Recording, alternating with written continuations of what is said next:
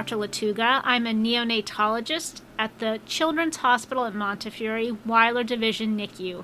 I'm here with Yael today to talk about what it's like to be a parent in the NICU. And I'd like to acknowledge the National Association of Neonatal Nurses. They've provided some of the information included in this podcast. I'm Yael. I'm a mom and a medical student, and I'm excited to be talking about this with Dr. LaTuga. I feel that as parents, we might have a lot to learn about this kind of an experience, and it could be very helpful to have this as something we could come back to and listen to whenever we would need. Great. And I'm hopeful that this information will be useful for y'all as you're going through this experience. Having a baby in the NICU is very hard. I'm sure it is. So thank you for talking to us about this. I guess the first thing that comes to mind when I think about being a parent in a NICU is, you know, where the parents fit in that kind of a system. Because, you know, usually parents prepare themselves to be the ones taking care of their babies 24/7 in the beginning.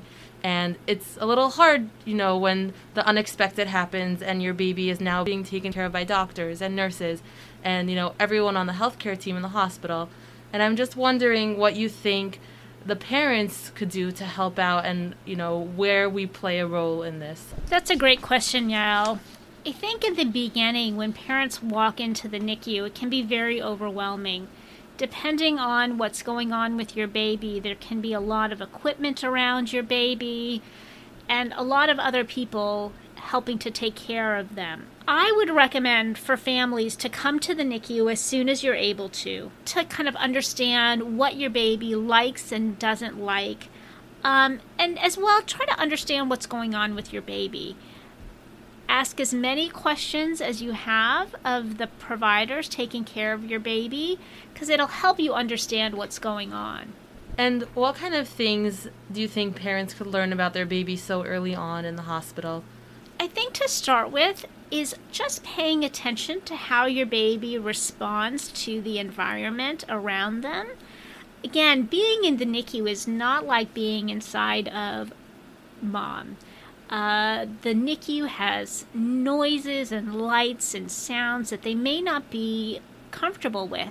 So you can see how they respond when they have a diaper change, if they stay calm. Talking to your baby during these events, like when they're getting their temperature taken, can actually be very calming.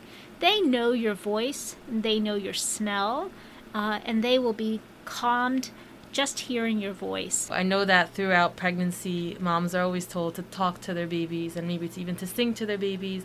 And dads are encouraged, and if there are siblings also, they're encouraged to play that role, you know, even before the baby comes. So I'm sure this is something that could be very comforting to the baby now that they're away from mom a lot of the time. Absolutely true. And in terms of the senses, smell is one of the first senses that develops in a baby that's born very prematurely.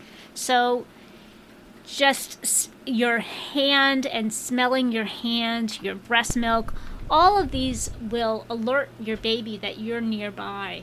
And the same with dad as well as siblings. And then something else that I was wondering if parents could do for their baby is holding the baby in the NICU and rocking the baby and things like that, physical touch. So we absolutely encourage parents to provide skin-to-skin care for their baby as soon as they're medically stable. There can be some reasons that parents can't hold their baby skin-to-skin, but most babies can be held skin-to-skin. And ideally, parents should do this every day. You want to have a period of 30 minutes that you can stay with your baby, and you want to wear an open shirt and no perfumes or strong smells, because sometimes that can be stimulating to your baby.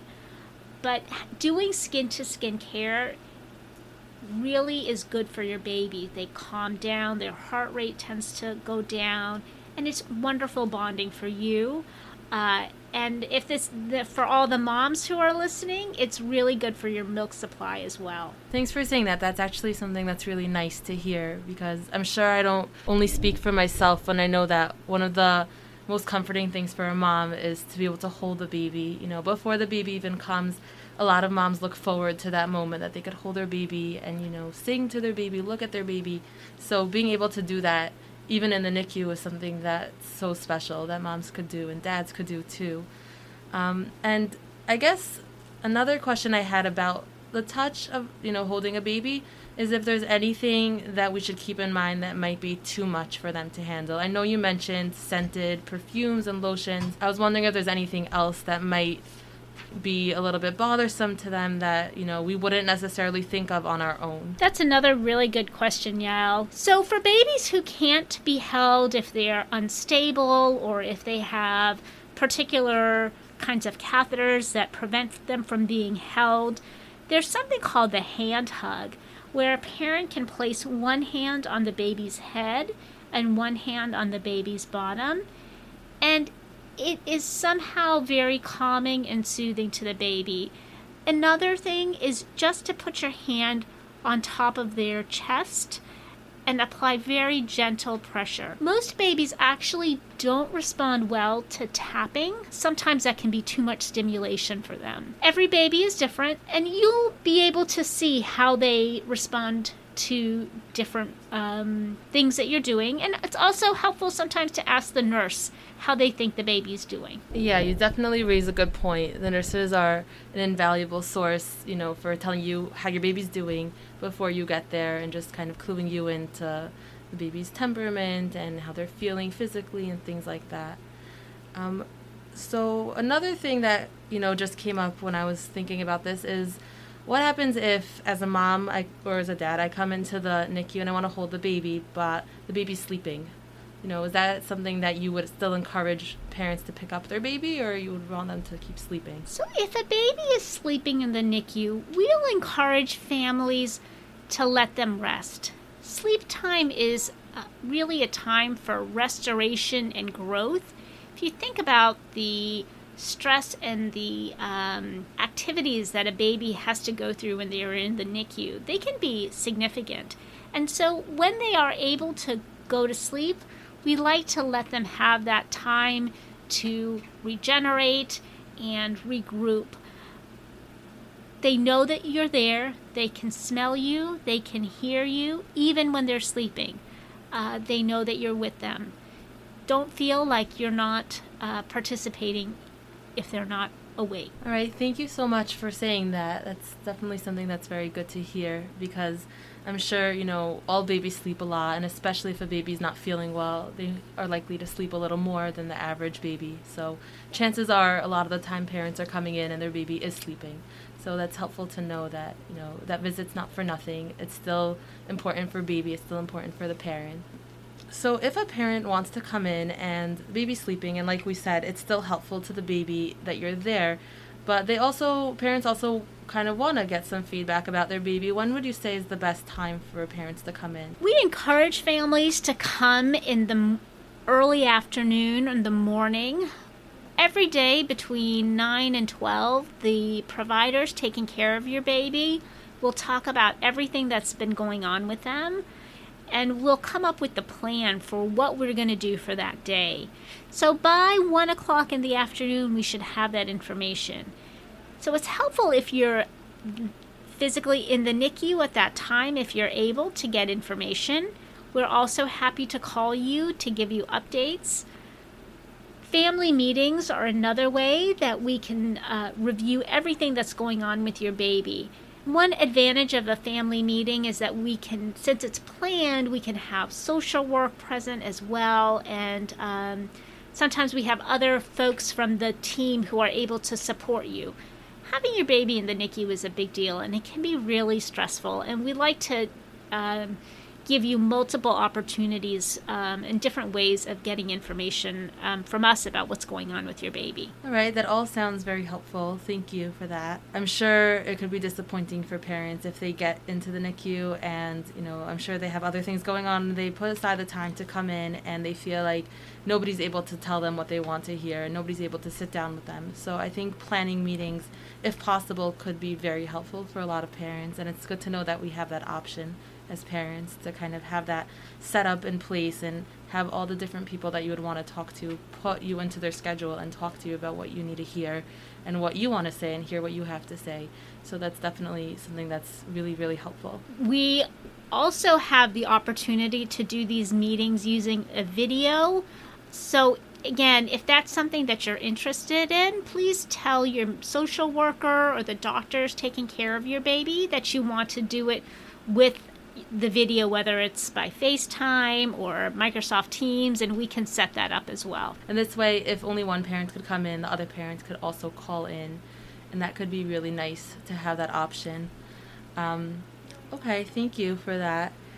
Another thing that I wanted to talk about is the setup in the NICU itself. I know that you alluded to this earlier when you said there's a lot of lights and there's a lot of sounds, and it could be a little difficult, for babies in general to be in that kind of an environment, especially right after being born and kind of being cocooned in that womb for so long.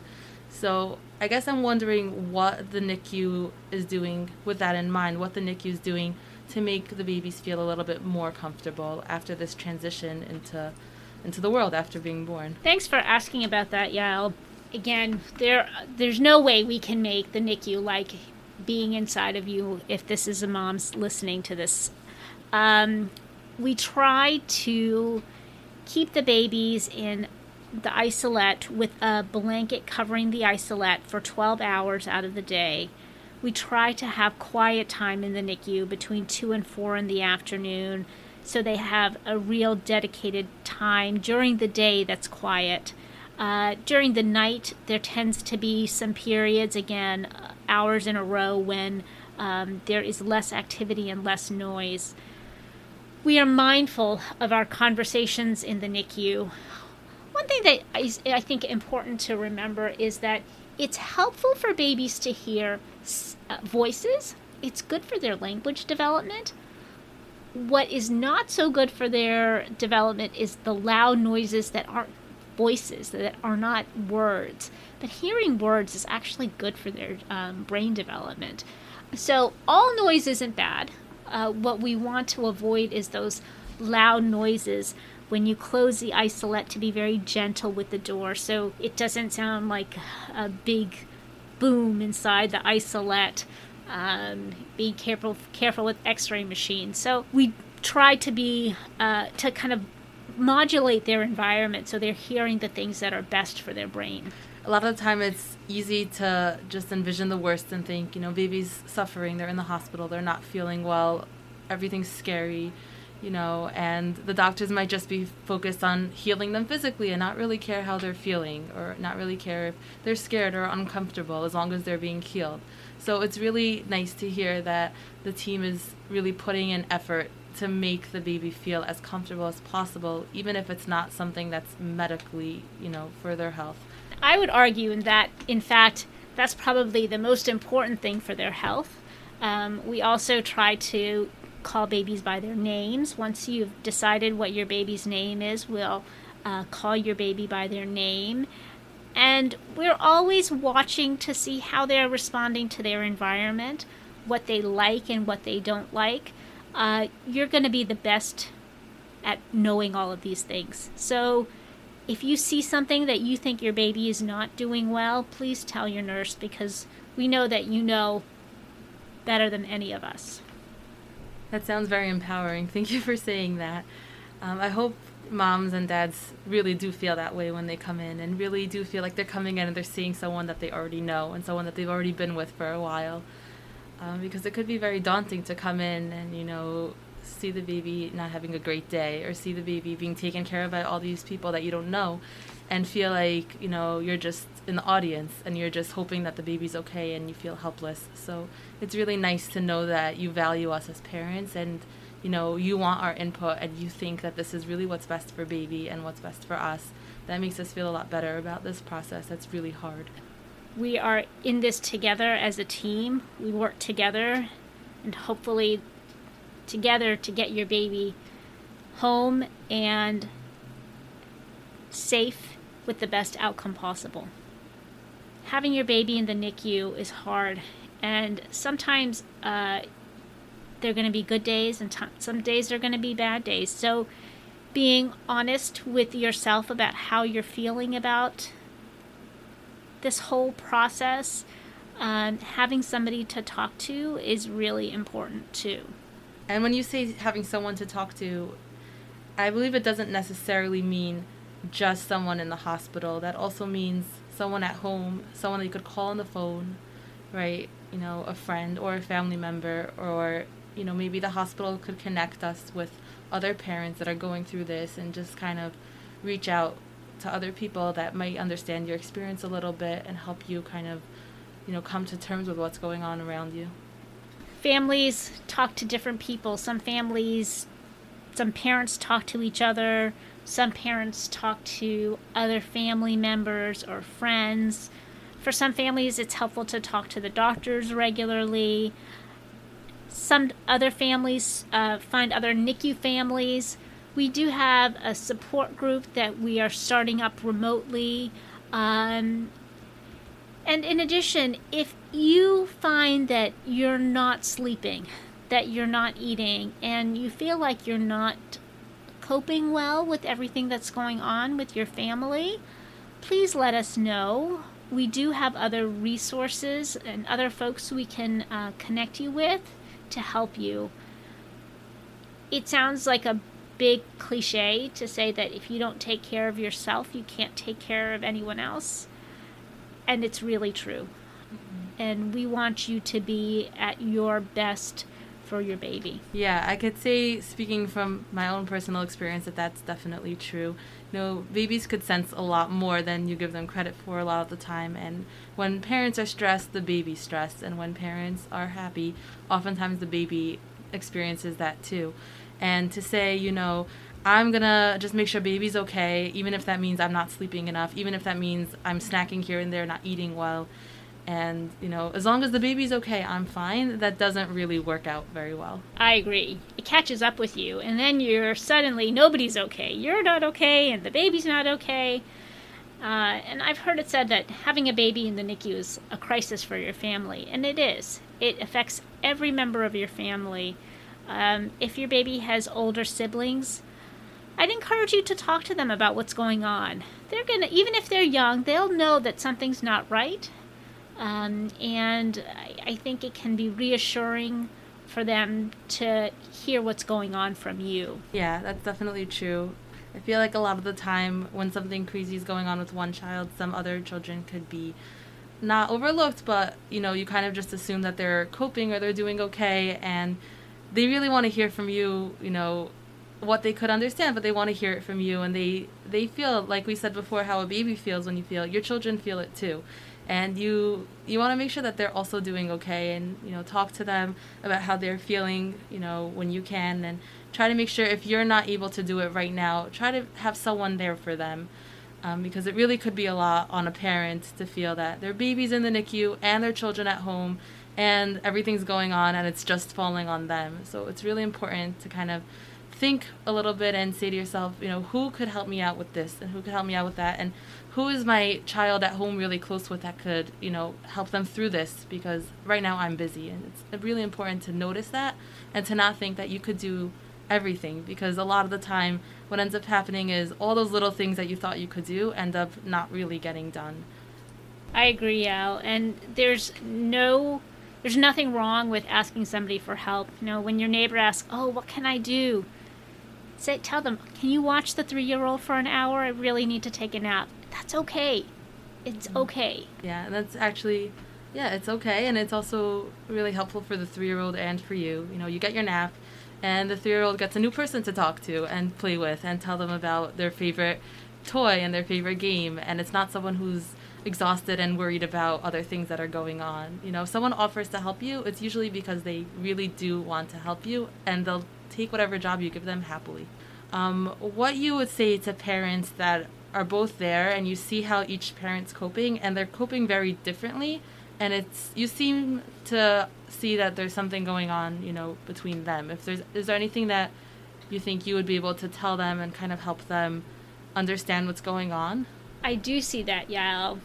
It's interesting because oftentimes parents are in very different places as they process their thoughts and emotions around what's happening with their baby. I would recommend that you give your partner space. Again, everyone kind of deals with these things differently, and it's not fair to expect them to be in the same place where you are. Asking those open-ended questions and listening to responses without judgment, I think, can be very helpful to help families kind of stay together, even if they aren't in complete agreement about what's going on. Yeah, that's actually very helpful to hear and to keep in mind, because there's so much going on, and sometimes people take for granted that their partner or the other parent is on the same page as them, and to just kind of not check in with them because there's so much else going on. And it's something that's important because things that happen now could really affect what happens later on in terms of a relationship. And having parents that are able to get through things together is really important for the parents and also for the baby. Just because they're in the NICU right now and this is a major thing that's happening to them, hopefully they're going to grow up and they're going to have other things going on, and what you're doing right now as parents could really help mold the kind of parents you'll be and the kind of parents you'll be able to work together as later on in life. So it's also really important to kind of try to build some sort of strong foundation of what kind of parents you want to be right now. I agree. And those skills that you use in terms of listening to your partner and trying to come to consensus are skills that you'll use forever. Mm-hmm. It's very easy to kind of focus on the present. There's a baby and the baby needs a lot of help and we need to get through this right now. And sometimes it's really easy to kind of lose sight of the fact that this is hopefully someone's future also, and that this is just the very beginning of somebody's life, and this is just the very beginning of a family. And right now we're stuck in this moment, and right now we're stuck in this predicament and this experience, and it's very challenging. And we're all working towards hopefully having more moments in the future and more experiences in the future. So it is very helpful to sit and think about how could I make it that the relationships we have right now are going to be able to carry through. Is there anything else that you would tell parents, if you can, about, how they should feel about what's going on? And I don't think I'm speaking for all parents, but I believe that there are probably some parents out there that might feel like this is their fault, and the fact that their baby's in the NICU is something that they did wrong. Because the baby didn't do anything to get here, and it must be them because they're the ones that were making decisions, and they're the ones that were doing things when they were expecting the baby. So what would you say to parents like that are thinking those thoughts? I think that all families whose babies are in the NICU have those feelings. It is not uncommon. And to all of you, I say that this is not your fault. This is not because you were on your feet too much, or you weren't on your feet enough and you didn't walk around the block as many times as you should have. This is not because you ate the turkey sandwich. It's not because you didn't eat the turkey sandwich. We don't know why some mothers and some families have to go through this, but this is not your fault. It is really hard to really accept that. And I know that many of you will be reviewing all of the days of your pregnancy, trying to identify what you could have done differently. I would encourage you to forgive yourselves and to move on, because you didn't do anything wrong. It is very easy sometimes to point a finger at yourself. NICU parents and, also not NICU parents, all parents kind of feel like things might be their own fault. And it could be really hard to struggle with that. And, you can only imagine for a parent of a sick child or a parent of a premature child to feel like, this is horrible and it's all my fault. So it's really nice to hear from you that, this isn't something that any parents did. This isn't anything that, they should have avoided the future. and it takes a load off of our shoulders as parents, especially when it comes from a doctor, because a lot of people, you know, hear that kind of stuff from their parents or hear that kind of stuff from their friends, and they want to believe it, but it's hard for them to believe it because there's no background for that. There's no scientific evidence for that or anything like that. And a lot of the time, they'll still feel like there's something that they did wrong and no one's telling them about it. So it's really helpful to hear from doctors, especially neonatologists that work with babies all the time. It's nice to hear from them that there's nothing that they should have done differently, you know, because it makes them, it could make a lot of parents really believe that, hopefully. I hope that's true. Yeah, I hope so too. Thank you so much for taking the time to talk to me about all these questions. No, it was helpful to me, and I hope it's helpful to other parents that are listening, and, you know, hopefully they could reach out if they have any more questions. And if they need to listen to this a few times, I think it's helpful that we have this as a recording. It was lovely to chat about these things, and I look forward to the next time we talk. Thank you again.